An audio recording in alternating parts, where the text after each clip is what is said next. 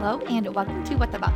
My name is Jennifer. I am a labor and delivery nurse and a certified labor doula. This podcast is created to inform and empower every woman on all of their options surrounding their pregnancy. Join me here every Monday at 9 a.m. as we dive into all things prenatal, birth, postpartum, and so much more. So let's jump into today's episode. Welcome to another episode of What The Bump. Savannah is here to tell her birth story. So thank you for being here and thank you for sharing your story. Thank you for having me. All right. Starting off, tell us a little bit about who you are and about your family. So my name's Savannah. I am 25 and I am a personal trainer. I have a specialization in pre and postnatal training, and I'm getting another certification that's specific to like women's health and fitness. And I have a 5-month-old baby boy. Awesome. That is so exciting. I love that you do. I mean, I've always followed you on Instagram and I see you like working out and you give tons of great like tips and advice. Do you take clients like in person or online? So I was taking clients online and then with, I guess more so my pregnancy, which I guess we'll get into, I kind of had to stop because I was so sick that I couldn't even like work out myself. Wow. So I kind of stopped. I do want to start taking on clients now that I'm kind of getting back in the swing of things and such, but no, I've kind of taken a big break from that, but I've still kept up on my continuing education certification, stuff like that. Well, you know, being a mom, I think I read something the other day that it's like the hours of, it varies, but people say it's the hours of working like 2.5 full-time jobs. And I believe it. So yeah, it's what it feels like some days. I understand that you take a break. I went back from maternity leave to the hospital for like, I think maybe like 2 months. Yeah. And I was like, oh my gosh, I'm going to die. Like it was the worst 2 months of my life. I feel like I'm working 4 jobs right now. So I left the hospital. Spoiler alert, everybody knows that. So happy for you. Yes, I am too. Okay, so let's get into your pregnancy then. Tell me about finding out you were pregnant. So we were trying and it took us about three tries. And on the third try, we got our positive pregnancy test. We're actually at the beach in Maryland with my husband's family. I started just kind of feeling off. I actually forgot all of my bathing suits, all of like my beach attire. And in my head, I was like, pregnancy brain has hit me very early. I think I should take a test. And I took a test. I just had one of those like cheapy, like, I think they're like the Pregmate, like strip tests from Amazon. Mm-hmm. They're amazing. And I took one and the line was like, so faint, but I sent it to my friend who was in nursing school. And I'm like, I think this is positive. She was like, you need to go get like a real test, like a clear blue first response. And so I had a plan to like tell my husband super cutely, but it didn't kind of work out. I was like, hey, I forgot my bathing suit stuff. And I forgot all my period stuff. Like I need to go to CVS. And I was like, you can just stay in the car. You know, I'll just run in and get it because I was going to try to like hide it and like tell him at the beach. I was like, no, I'm going to come in with you, blah, blah, blah. And so I'm like, oh. So I kind of like tried to sneak in, like, just like, oh yeah, I'm just going to grab this pregnancy test because we were trying. And he was like, you have tests with you. And I'm like, yeah, but like, I really want this one. And so he was like, you know something. I'm like, yes, I'm pretty sure I'm pregnant. I have a very faint positive. And so he found out in the CVS aisle. Pretty much. I love it. So I took the test at like 5:00 in the morning because I wanted it to be like, what is it? They say like first morning urine is like the strongest. And I could not sleep. So I woke up at 5:00 and I woke him up and I'm like, do you want to take this with me? He's like, I know you're pregnant. And so I took it. And of course I was pregnant. And then I probably took pregnancy test every other day for about 8 weeks. As we all do. Yes. I was like a chronic pregnancy test taker. But yeah, so we're pregnant. I didn't have any morning sickness until around 9 weeks. And then I was just sick. That's so interesting. So it hit you really late. It hit me really late. And so I think that's why I was sick until probably about 18, 20 weeks, just because it hit me super late. Right. The only thing I could keep down was Chick-fil-A. These like off-brand like organic Skittles called Giggles that I would just order from Amazon, and sweet tea. Wow. Or no, half unsweet tea. That was like my thing. And I basically survived off that. Oh, super healthy. Chick-fil-A's the Lord's food. That's why you could keep it down. Yes, exactly. It was blessed. Yes, I would try to make myself like scrambled eggs and berries and like toast and like try to be healthy. I couldn't do it. I would just throw it all up, and then I'd go to the Chick-fil-A drive-through, and I could eat a large fry, Chick-fil-A sandwich, a large half sweet, half unsweet tea, and I was like good to go. It was so weird. It was so weird. You know what though? Those first I was going to say those first few weeks, but for you, it was kind of like those mid few weeks. Yeah. You really are just trying to survive. Like whatever you can keep down. I mean, I remember I'm like you, very like health centered, working out, eating healthy, not like psychotically, but I enjoy it. That's the lifestyle we live. Yeah. So when I was pregnant and I was like, oh my gosh, all I want is burgers. Like I just crave burgers. And I was like, you know what? This is like for, 2 months out of my entire life. I'm just going to indulge in it and let it go.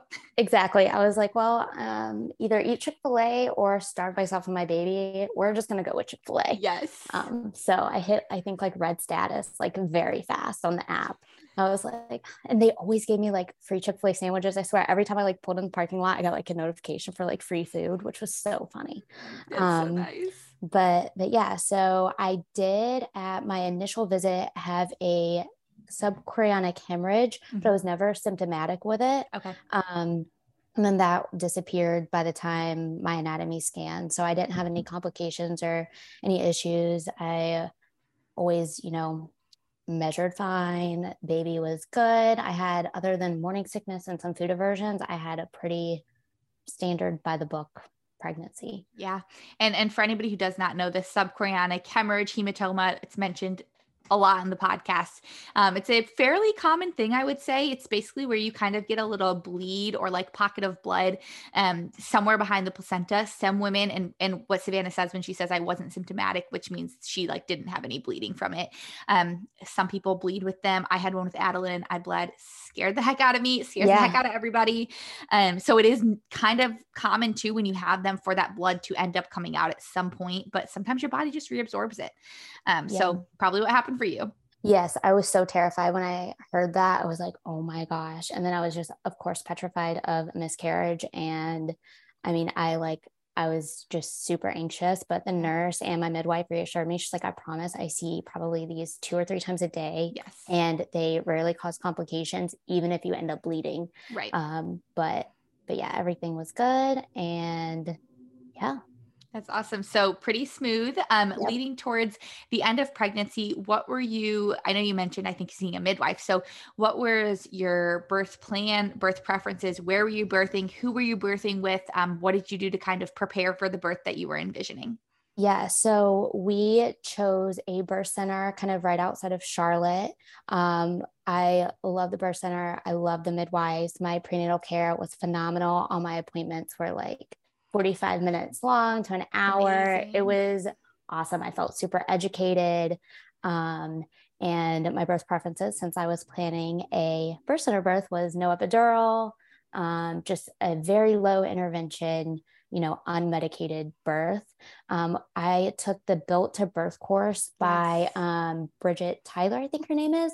And it was wonderful. I loved it. My husband took it with me. We both learned a lot. He is now like a birth advocate. It's so funny. I love that. Yeah, he like knows almost everything, I feel like, now, which is, I love it. But yeah, so we were planning that. But the one thing I really liked about the birth center is these midwives, because they were certified nurse midwives. There's a hospital, I think it's like a mile and a half from the birth center, and they had privileges there. So in the event of, if I needed to transfer, if I risked out of the birth center, they could still take care of me in a hospital setting. So I kind of had that safety net of like, if this doesn't work out the way I would hope it worked out, even if I have to go to a hospital, they are still the providers taking care of me, which I think, mentally now with everything, which I guess you guys will hear later on, how it worked out. It was awesome that it was a very seamless, transfer of care. Right. That is great. Are they opening up another birth center? I heard. I think that they're opening up a kind of like family practice that's closer to Charlotte, just because they have so many patients that, love kind of the midwifery care model, but want that for, you know, a family doctor, family practice. So they're opening up a second location. I believe some of your prenatal visits can be there at their second location, but for like the main ones, like your, I think like glucose screenings, your anatomy scans, those have to be in the main office. Dang. I thought that they were opening. It's, I don't know if you mentioned the name, it's Natural Beginnings Birth Center in Charlotte, or Statesville technically. I thought they were opening a whole other birth center and I was so excited. So too. Yeah, no, I know. Dang it. We need that. We had Baby and Co. that unfortunately closed down. Anybody who's been in Charlotte for, you know, more than 5 years probably knows that. That's where I originally went for my first well woman visit because it was close to my house. And I was like, oh yeah, it was right downtown. I've always wanted to have like a very low intervention birth. So I'm like, let me go get my well woman visit there. And then when me and my husband start trying, you know, I'm already kind of in there. I'm familiar with some of the providers, all of that. So yeah, that's awesome. Well, dang it. I was hoping they were maybe one day. Okay. So tell us about going into labor. So I guess I should start by saying the few days before I went into labor, technically on a Sunday night, but the Friday before, I just like couldn't sleep for like 2 or 3 days. I was just extremely uncomfortable. I was over my due date, which I very much expected. I was, I think like 40 weeks and like 5 days or something like that. And I was just super uncomfortable and I was doing a mile circuit. I was trying to eat dates. They made me incredibly sick. Every time I'd eat them, I'd throw them up and I'm just like, I'm not dealing with this anymore. I was drinking red bread, I was very weak tea. I was doing all the things, curb walking, exercising, resting, just all the things. Yes. And then on Sunday, April 17th, so it was Easter Sunday, my family came over and I was 41 weeks exactly. And I just had a feeling, I'm like, I'm going to go into labor. Like, I just felt it. I was like super just like grouchy that day too. Like even my mom, talking to her now, she was like, I knew like you were going to go into labor that night because you were just like not yourself. So we just hung out all day Sunday with people, celebrated Easter Sunday. And I was like, I should probably go get some sleep. And my husband, funny enough, was always like, you need to start sleeping on a towel in case your water breaks. And I was like, Erin, that only happens in about like 10% of people before contractions start. I'm like, that is not going to be me. But I still slept with a towel and I go lay down. My husband's in another room, just getting ready for bed. And, I call him and I'm like, hey, my water just broke. And it was like, I was laying down in bed. And I mean, when I say it broke, I felt my son Jet make like a very large movement. I physically heard and felt a pop. I was like, oh my gosh, like that's what it is. My water broke. So he comes like running in and I'm like, you're going to need to get a towel. I'm not leaking right now, but I know when I stand up, I'm probably going to leak. I did not leak. I gushed. It was like the most dramatic thing. My husband and I are just staring at each other like, oh my gosh, is the baby just going to come out like right now? Like I wish. Haven't had any contractions. I know. And so we're just like staring and he's like grabbing like huge towels and it's just all coming out and we're just like dying laughing, which is like so funny. And that's like probably one of my favorite memories from my birth. We're just like bonded over like what the heck is going on. So I call the midwife and I'm like, hey, like my water just broke, but I'm really not having any contractions. And she's like, you know, cool. Usually they pick up if you haven't had any and about 12, 24 hours, like you will be in labor. They were like, you know, if you want to, you can still take a shower, get some rest. I promise when your contractions start, you will wake up, you will not sleep through labor. And I'm like, okay. So I went to bed. Couldn't sleep a ton, but then a few hours later I woke up and I started having what felt kind of like period cramps. And they were not that painful though, but I timed them and through timing them, they got to the point where they were like 4 minutes apart, lasting over a minute, but they were still like not painful. And I'm like, what in the world's like going on? And, you know, I woke my husband up. I'm like, I don't know, like they've been this way for like an hour and a half. And he's like, oh no, like we need to go to the birth center because I'm not catching a baby. You're not having a car baby because the birth center is about 45 minutes from our house. I'm like, yeah, but like, they're just like not painful. Like I expected birth to be like horrible. And he's like, you know, maybe you're just going to have like a pain-free birth. And I'm like, you know what? Maybe you're right. I'm like, oh, so naive. Oh, it's okay. You've never experienced it before though. No. So, I mean, I called the midwife back and she was like, yeah, definitely come in if they're timing like that. She was like, you know, you just don't know. I mean, maybe you do have a really high pain tolerance and you don't know. So I went there, I got checked. I was like a whopping 1.5 centimeters dilated. And I'm like, see, I told you guys, I'm like not in labor, but I am. On the way to the birth center, my contraction stopped completely, which I kind of expected because, you know, you kind of like get excited and like nervous. But I was already scheduled that day because it was now Monday, for an NST. And I think it was an ultrasound. I think it's called what, like a biophysical BPP. Profile. Mm-hmm. Yep. So I was scheduled for one of those, and because my water had already broken, they didn't do the ultrasound, but they did do the NST while I was there because now it was like at 6 o'clock in the morning on Monday. They were like, well, there's no point in you driving home and then coming back, you know, 2 hours later for your NST. So we did an NST. My contractions were about like 7-8 minutes apart, still not painful at all. Baby looked good. And they're like, all right, you kind of have, you know, two options. You can labor here for a little bit. Let's see if we can get your contractions going. She said, or, you know, you can go home. And I was like, I'm going to be so much more comfortable at home. I'm just going to go home. They were like, you can take a, they think they gave me, I don't know if it was like Tylenol PM. They gave me something that I could take if I needed to sleep. Mm-hmm. So Monday, once again, doing all the things with my water broken. No one told me that when your water breaks, it continuously leaks. So yes. I was wearing like diapers essentially, yep. Walking around my neighborhood, did the mile circuit again, you know, tried to get him. I didn't know if he was in like in a bad position, but you know, Monday came and gone, and now Monday evening, I'm still like not in labor. And I'm like, okay, you know, now it's been like 24 hours since my water's broken. Like, what are my options?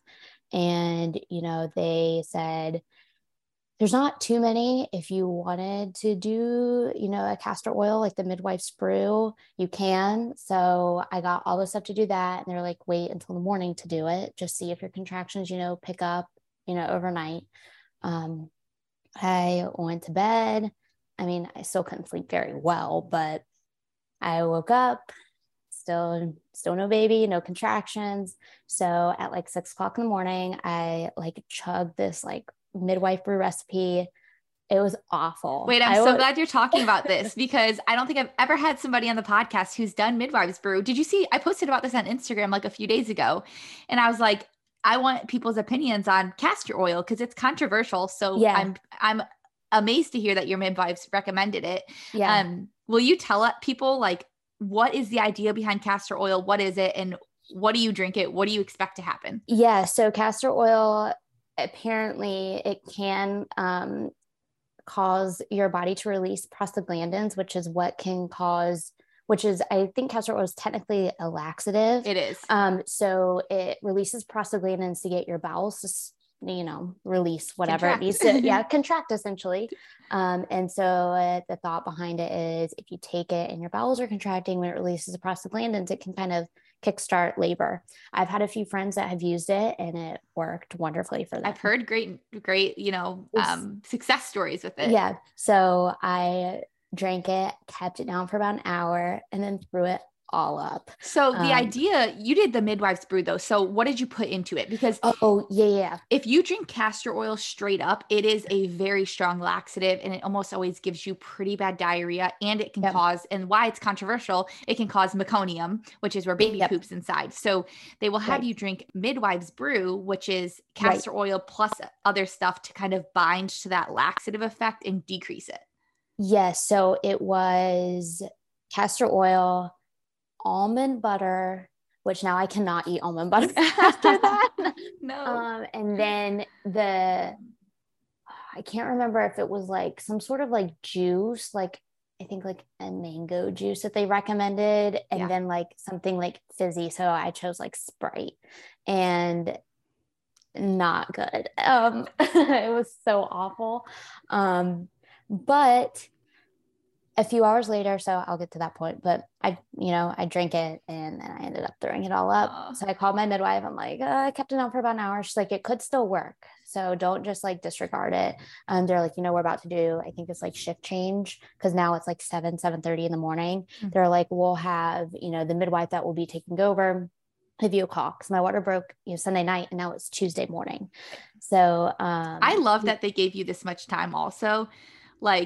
Yeah. I knew Natural Beginnings was obviously a birth center, but I knew they were also CNMs who are governed by a physician. So yeah. I love that they gave you, you know, 3 days essentially. That's amazing. Yeah. So, now it's Tuesday morning, castor oil really isn't working. And, my midwife calls me and I'm like, hey, it's not working. And she's like, yeah, this is, obviously not normal essentially. And, not what you planned. She's like, you have two options. She said, you can come back into the birth center. I want to do another NST. I want to give you a dose of antibiotics now. It's been very long essentially. And if you wanted to drink another midwife's brew, you can. She said, or, your other option is, we can transfer your care to the hospital. We'll still be taking care of you, but,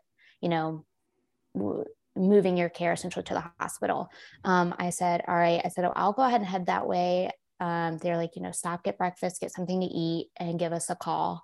And after discussing it with my husband, we just decided that a hospital would probably be just the better setting. I didn't know if the castor oil would do anything. And what I didn't want to happen is to start at the birth center and then needed to transfer over to the hospital. I'm like, I would just like to just go ahead and settle in a room and just basically, settle in a room and I'll just have my care there. It's okay.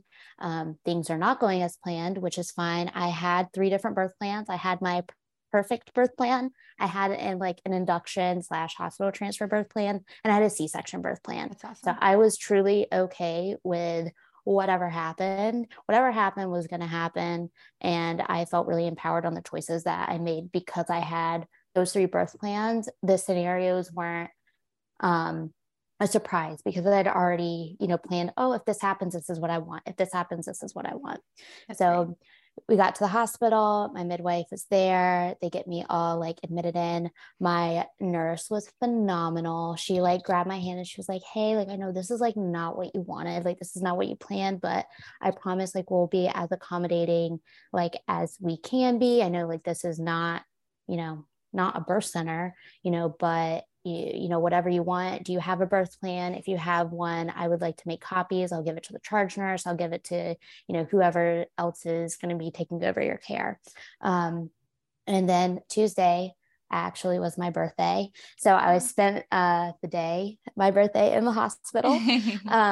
And they brought me a fruit tray. They brought me a cupcake that said happy birthday on it. So sweet. It was so sweet. I truly had a very good hospital experience. And so when I got to the hospital, I started back having contractions, but these were actually painful. So I'm like, this is a very good sign. So they checked me and I think I was 70% effaced and I was dilated about 3 centimeters. So they were like, well, before we start an induction or something on Pitocin, they're like, let's just give you a few hours. Let's let you labor. You're on monitors. My blood pressure got really high and they did a urine screen and it turns out I had preeclampsia, which I had not had my entire pregnancy. It just happened to be, I guess, the day I went into the hospital, my blood pressure was in the 150s, 160s, and I had protein in my urine. Mm-hmm. So that was kind of shocking to me, but I mean, there's nothing you can really do at that point. Right. So I did have to, have continuous fetal monitoring, which is fine. I knew, I would rather them watch me and watch him than us not be watched mm-hmm. carefully now that, I had preeclampsia. So, the nurses brought me every single birth ball you can imagine, peanut ball. They showed me how to unhook my monitor so I could go to the bathroom. So my husband played nurse and would always unhook my monitors when I needed to go. And 2 hours later, they checked me again and I was almost 6 centimeters dilated. Wow. And so I was like, okay, this is working out. And so they're like, well, you don't need any Pitocin. You don't need, really an induction. Like your body's just gonna, kick in, keep doing what you're doing. So this is probably like around like 4 or 5 o'clock, I'm still laboring, and I just kind of feel my contractions start dying out again. And so, they told me, they're like, hey, your contractions are dying out. And I'm like, can I have one more chance? I'm like, I want one more chance. I really don't want to use Pitocin. I'm like, get me on the peanut ball, whatever position I need to get in, like, let's just try it before we have to, use other things. And they were like, that's totally fine with me. So we did everything. I tried homeopathic medicines. I tried essential oils. I was on the peanut ball in like 27 different positions. It felt like I was on the birth ball, and my contractions truly had stalled. And it was a true stall because it was hours and hours and hours without contractions. And now at this point it's Tuesday night. My water had broken Sunday night. I'm like, it is now medically indicated. I really need to use Pitocin. I need to get these contractions going. And you were still just 6 centimeters. Like, yep. Okay. Just like hanging out. I wonder if it was that little bit of castor oil then that like kicked in and then died off quick or something. Yeah. I have no idea. Huh. So we just hung out and nothing happened. So they're like, we're going to use Pitocin, or they didn't say we're going to use Pitocin. They suggested it. And I was like, yes, I'm going to use that now. And my nurse was phenomenal. I told her, I was like, I want to know everything. And I said, I'm a little nervous about Pitocin. I'm like, it gets a very bad rap. And she said, it's because people use it inappropriately. She said, people turn it up too quick or double it too quick. She was like, I promise. She was like, we're going to go slow with it. My hope is that it kind of kicks your body back into labor and we can wean off of it. And same thing. My midwife said the same thing. They're like, we're just hoping that you just need a little bit, get your body going, and we can bring it back down. And so we started it. Contractions were fine. I still had not had an epidural up to this point. I did tell my husband though, on the way to the hospital, I said, if I have to use Pitocin, I said, I've heard those contractions are awful. And I said, I will probably get an epidural. And if I ask for it, it's because I really want it. So we start Pitocin, a few hours pass by, they're upping it little by little, no cervical change. And so finally, I think I got to like 8 and the contractions started becoming unbearable. I could not relax. I was squeezing a comb. I was holding onto the side of the bed. I was in different positions. My husband tried to give me counter pressure and it did not feel good. I was like, just stop. I was like, I don't like any of this anymore. And then I was just exhausted. I was basically up for 3 days, it felt like. Mm-hmm. And I was like, I really want the epidural. I really think it was, I told myself, I was like, I think it's a good tool for me at this point. But my contractions were very, very, very, very strong. So my midwife, I told her, I was like, I don't know if I want the epidural. I'm kind of back and forth about it. I think it might be a good tool. It's like, especially because my blood pressure is still like high. I know it can kind of help with stress and like, it can lower your blood pressure. I know that's like a side effect of it. And she was like, if you're still back and forth, she was like, why don't you give it 30 minutes? I'll come back and I'll check you. Let's see if you're making changes because your contractions are very strong. And I was like, that's a good plan. I made it about 10, 15 minutes. I grabbed my husband and I was like, get her. I want the epidural right now. They got the anesthesiologist. He was in there within 5 minutes. It was wonderful. I had a very good epidural experience. I was a little nervous about it. My contractions, I could feel them and I could still move my legs. I couldn't walk. I could still move my legs though, but I could not feel any pain. So it was a very perfectly dosed epidural. I was able to get some sleep. And then Jet started having some D cells that were not the best in the world. So they suggested, I think it was kind of amniofusion, where they basically refill your bag of waters to give the baby more cushion. They were concerned that he was compressing his umbilical cord. And so we did the amniofusion. It did help some. Now this is like Wednesday morning, technically. I think this was probably like 1 or 2 in the morning. And so we did the amniofusion.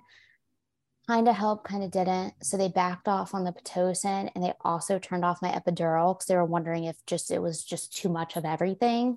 And oh my gosh, never turn off your epidural. If you want the epidural, they turned off your epidural. Yes.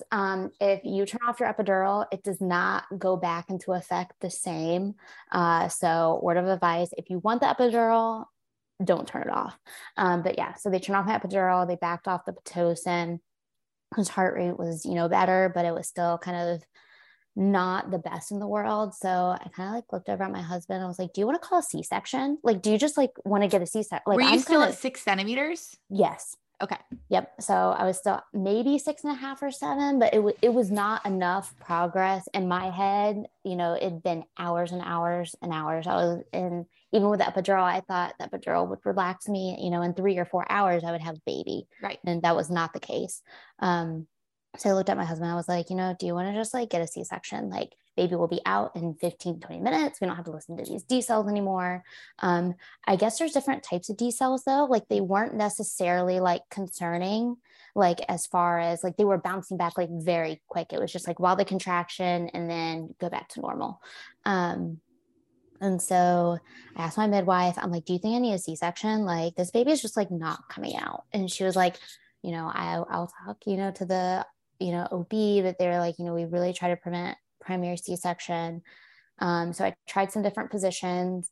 And the only way his heart rate would not decel was me on my back, which was not where I wanted to be. Yeah. Especially with my water broken, it just felt like so much pressure.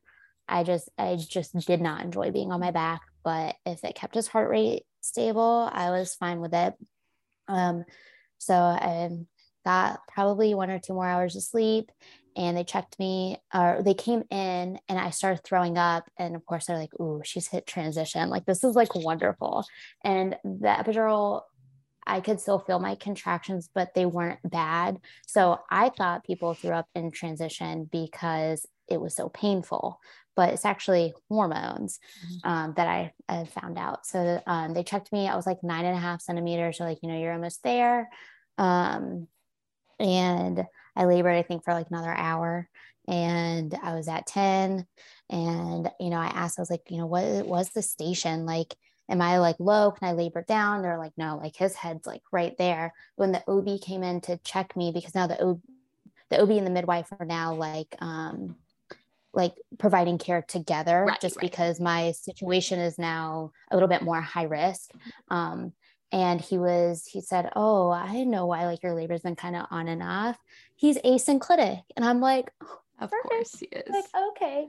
I'm like, I didn't even know that could happen. And asynclitic means he's a little just tweaked in there, just a little bit, it's not OP or sunny side up necessarily. It just means his head is just maybe coming down a little bit funky, I guess. Yeah. So he said it probably was ear to shoulder. And then he was also looking off to the side. He almost, from what it sounded like, he was in every single wrong position aside from breech, which made sense why my labor was so spotty. Yes, 100%.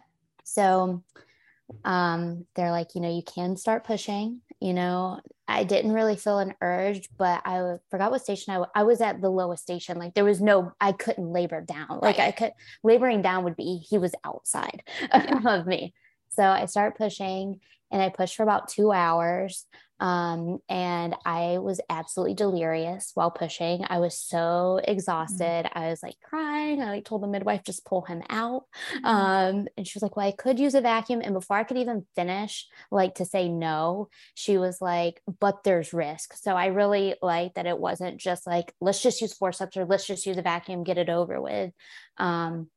I told her, I said, if I need a vacuum delivery, I'm going to go ahead and tell you now, take me for a C-section. I do not want to use a vacuum. I do not want to use forceps. So we pushed for 2 hours. He was there. He did have meconium, and he was blue when he came out. So I was kind of mentally prepared for that. I don't think my husband was quite as mentally prepared for that. When your baby's born and they're blue and they're not crying, but they had the warmer set up right beside of me. So the nurses, while they were working on them, was in a hand's reach from me, essentially. I love that. And they explained to my husband and kind of to me, but I was kind of being repaired. you know, they told me they were explaining everything that we're doing. They're like, he looks okay. We're just going to help him with a few breaths. He just, you know, his lungs just need to inflate, you know, that one good time, get that nice, good, you know, breath in, but, you know, he's going to be okay. And so probably within 5-10 minutes, he was all good. They laid him on my chest. And then I was still being repaired.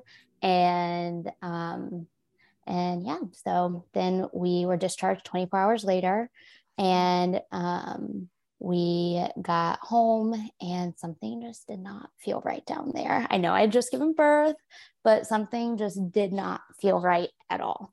And so my husband helped me to the bathroom, and he kind of looked and he was like, this is not right. He was like, I don't want to like make you insecure because like, I know like you just had a baby, but he was like, this does not look like you just had a baby. Like this looks like something wrong. And I was like, take a picture. Like he's talking about your like suturing, your yeah, repair. Okay. Yeah. What was your tear? What did they tell you? They told me it was a 2nd degree tear. Okay. So they told me it was 2nd degree, and they were like, but you didn't tear like through your butthole or anything. You yeah, just had like, you know, 2nd degree. Classic. That's pretty classic yep, for yep, first time mom. Yep. Yep. That's what I was told. So, okay. He takes a picture and I look and I'm like, no, this is wrong. All my stitches had come undone and come out. So wow. I call the emergency number, like the midwife on call number.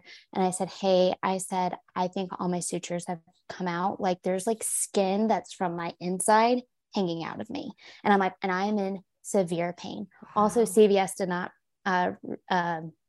fill my prescription pain medication that they gave me. Like, I think it was like 800 milligram ibuprofen. Yeah. They didn't even fill it. So like, I've had no pain management now, for like 9 hours, and all my stitches have come out. So I call them back.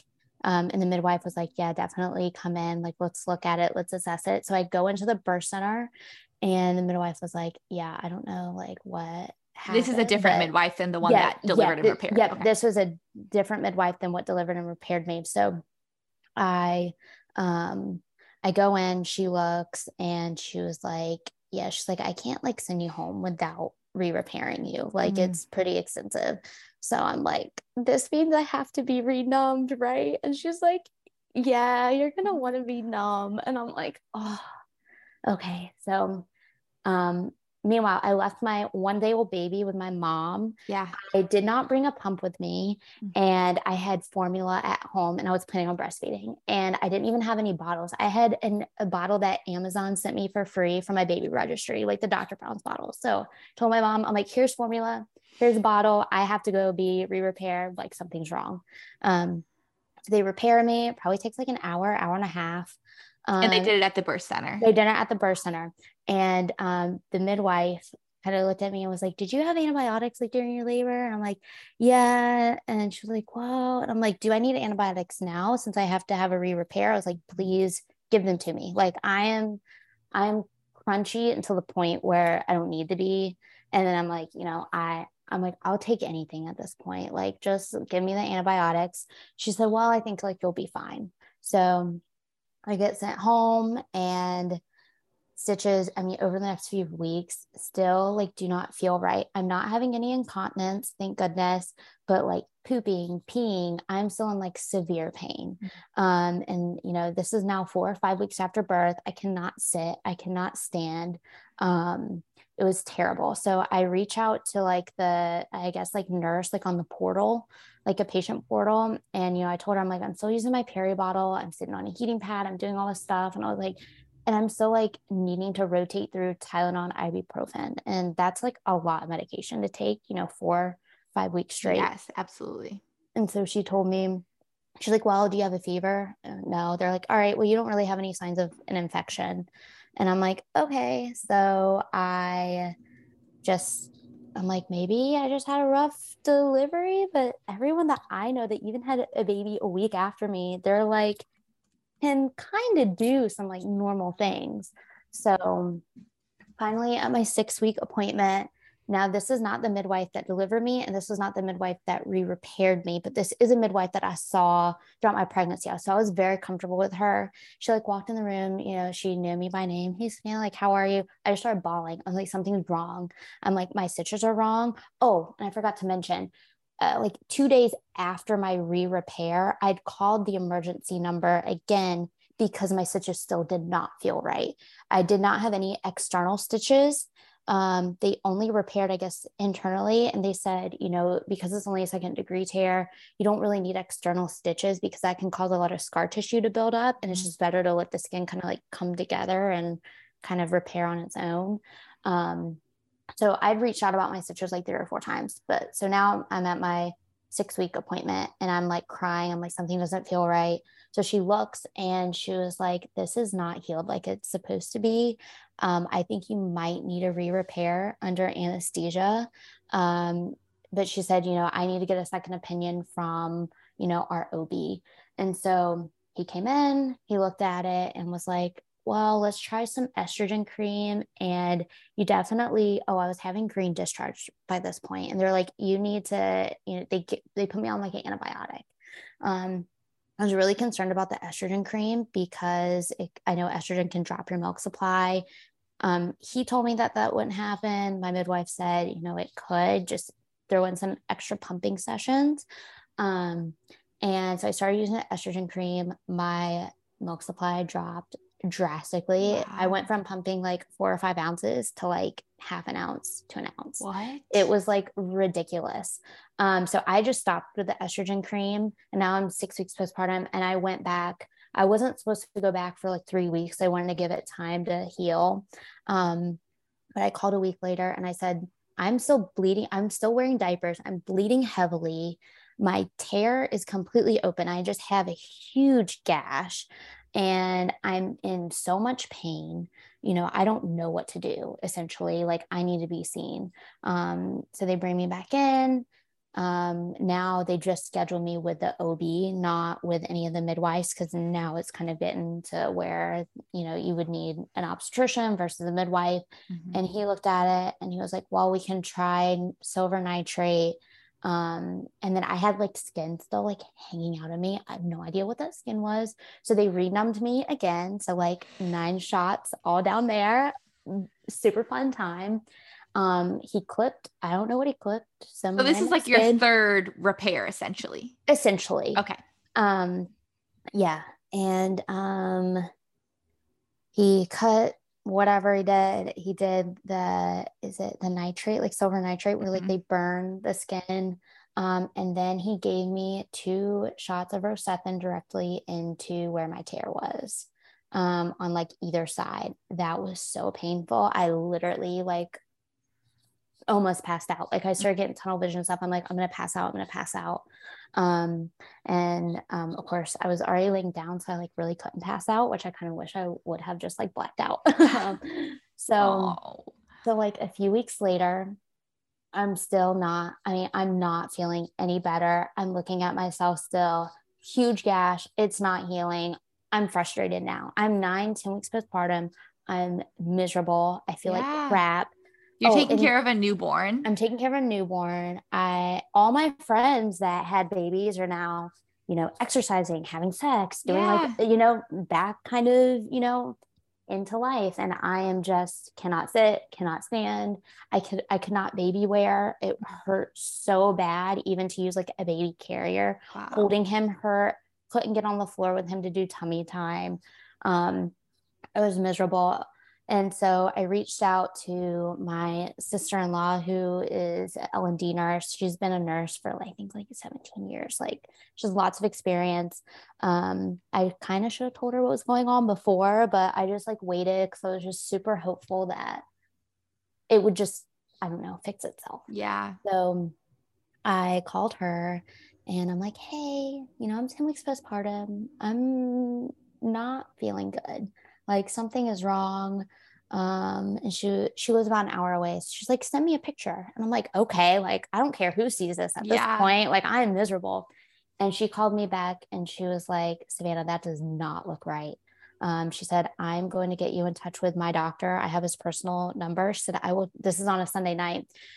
She said, I will text him tomorrow morning, which would be Monday morning. And I'm going to see if he can like get you in like very soon. And that Monday I was also supposed to have an appointment with the OB, like a follow-up from the birth center. But, you know, I told my husband, I said, regardless what this OB says or does, I said, I'll go and just listen, but I'm not trusting him to re-repair me. I'm not doing any of that. They've kind of pushed me around, keep throwing antibiotics around it, keep burning it. I said, I need to be stitched again. Like something is very wrong. And my sister-in-law kind of confirmed that. She was like, that does not look right.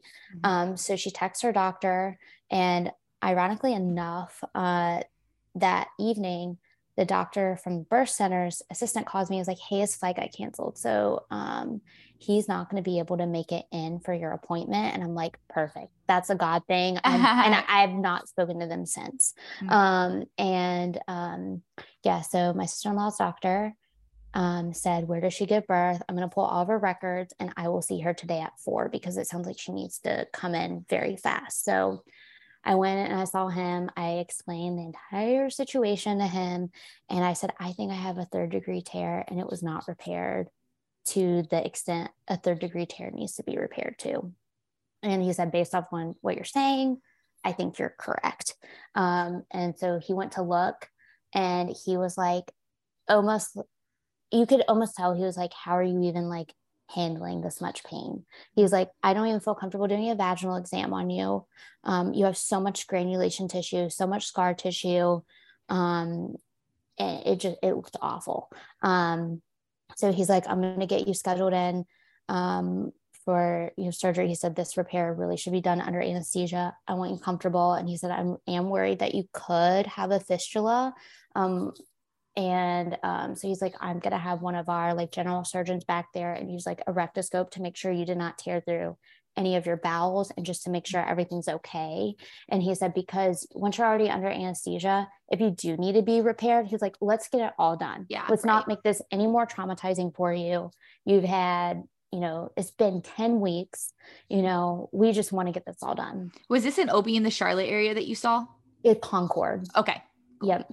So I went to him and we got scheduled. And then by 12 weeks postpartum, I had my surgery. I was so nervous about it. I'm like, am I even going to be repaired correctly this time? Will I ever feel the same? Right. And I was repaired, and within 3 or 4 days of being repaired correctly, I felt like better than I had my whole 11 weeks postpartum. Wow. He said there was a little bit more extensive damage than, you know, what he originally had expected, but I didn't have a fistula, but my rectum was bulging up through my vagina. And that's why it felt very weird to like poop and just function. Mm-hmm. He said, even the OR nurses like commented about like how much pain they were like, I don't even know like how she was like functioning. And they were kind of like, I don't even know like why they kept throwing antibiotics and nitrate and all this stuff at it, because I needed a repair. So all of the bands of muscle too that I had torn through was never repaired, because I asked, I said, was this just me not healing correctly, or was I not repaired correctly? And he was, you know, the providers don't want to talk badly about other providers, right, but he was like, you were never repaired correctly. And that was the issue.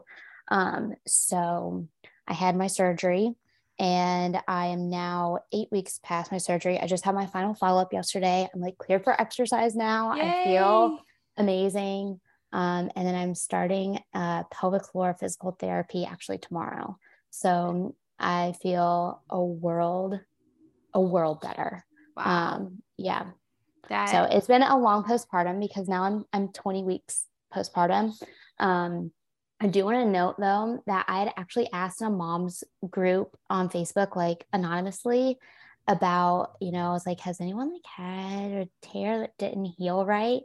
And on episode 94, her name's Rachel Campbell. She was on, she actually commented and was like, hey, like you can message me, I had kind of something similar happen to me. So I messaged her, and then, you know, she was like, oh yeah, you can hear more about my story on the What The Bump podcast. And I was like, oh my gosh, I like distinctly remember listening to your story about everything. And so I kind of like connected with her. And apparently this is not as uncommon as you would think. I probably had about 8 to 10 women like comment back to me and tell me like, yep, this happened to me. And if they're offering you surgery, get the surgery. I was terrified of surgery. I was terrified to go under anesthesia.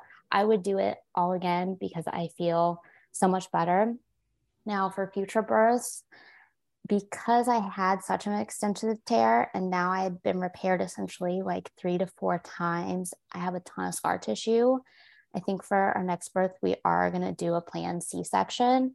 It was kind of 50-50. I was going back and forth on it, but I cannot like risk tearing like this again, especially, you know, if I only needed like one repair, I'd probably feel differently. Yeah. But because I had so many, I think just with the risk of like the scar tissue, my surgeon said, you know, he said, you could try for a vaginal delivery again. He said, I wouldn't have, you know, any problems with you, right, you know, doing that. But he was like, if you wanted a C-section, unfortunately he doesn't deliver babies anymore, which I'm really sad about. Oh. Because like, you know, if you wanted a C-section, he said, I think like you have a good reason to. This is not a reason that someone would brush off and say, oh no, you can't have a C-section. Right. Like, you know, you would definitely, you definitely qualify for right. one. So yeah.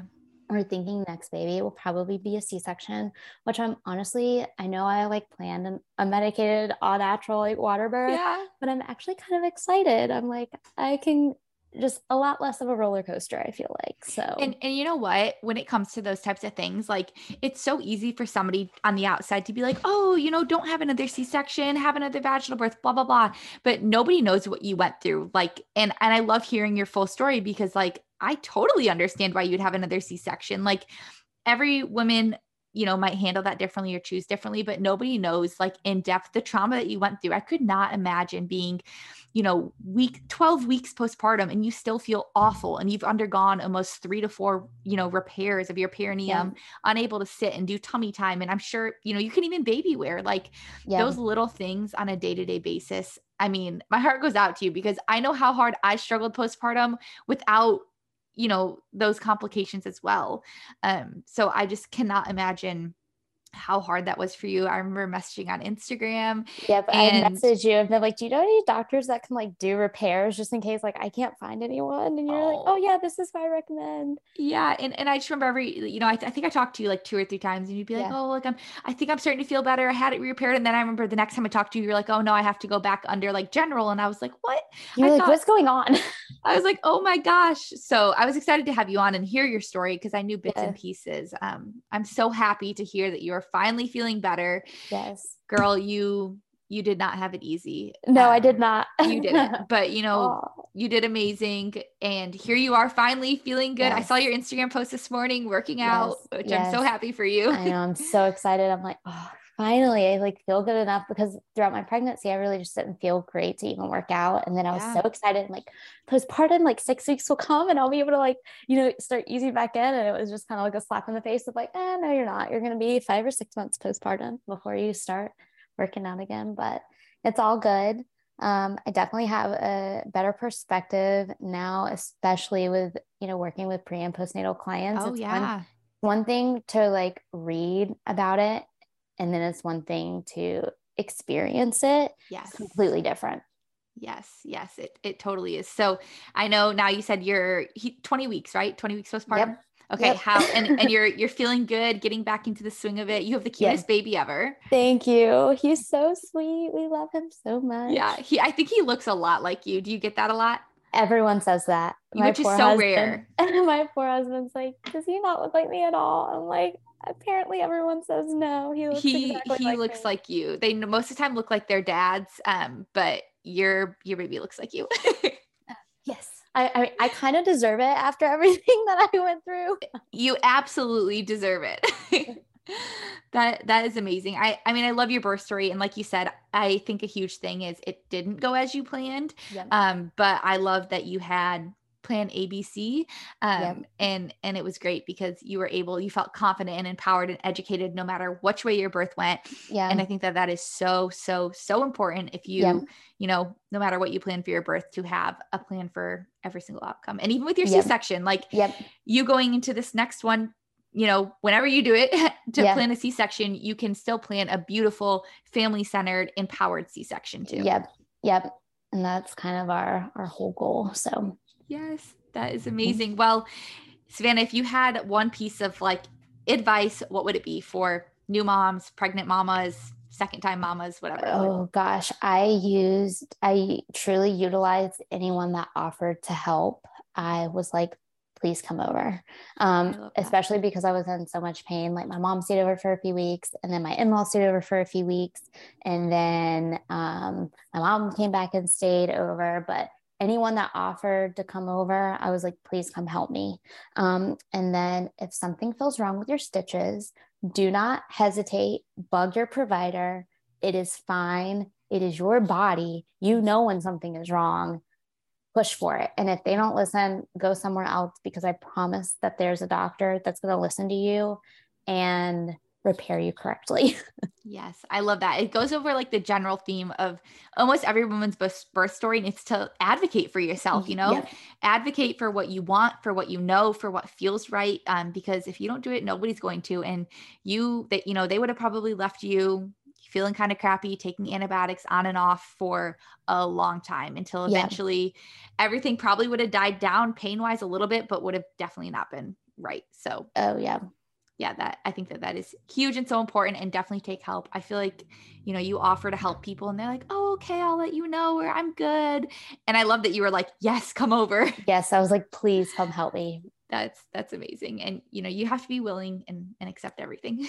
Yep. Awesome. 100%. Well, thank you so much for coming on the podcast and for sharing your birth story. Well, thank you so much for having me. I really enjoyed it. And it's so fun to be on it because I've been listening to your podcast since like before I even started trying to get pregnant. So, oh, that's amazing. That makes me so happy. Yep. Thank you for listening to another episode of What The Bump. Make sure to follow us over on Instagram at WhatTheBumpCLT. Check out our website, whatthebumpclt.com. Make sure to leave a review on iTunes, Apple Podcasts, or whatever platform you are listening on. And tune in every Monday at 9 a.m. for a new episode. Remember that this podcast is for educational purposes only. I will see you next week in the next episode.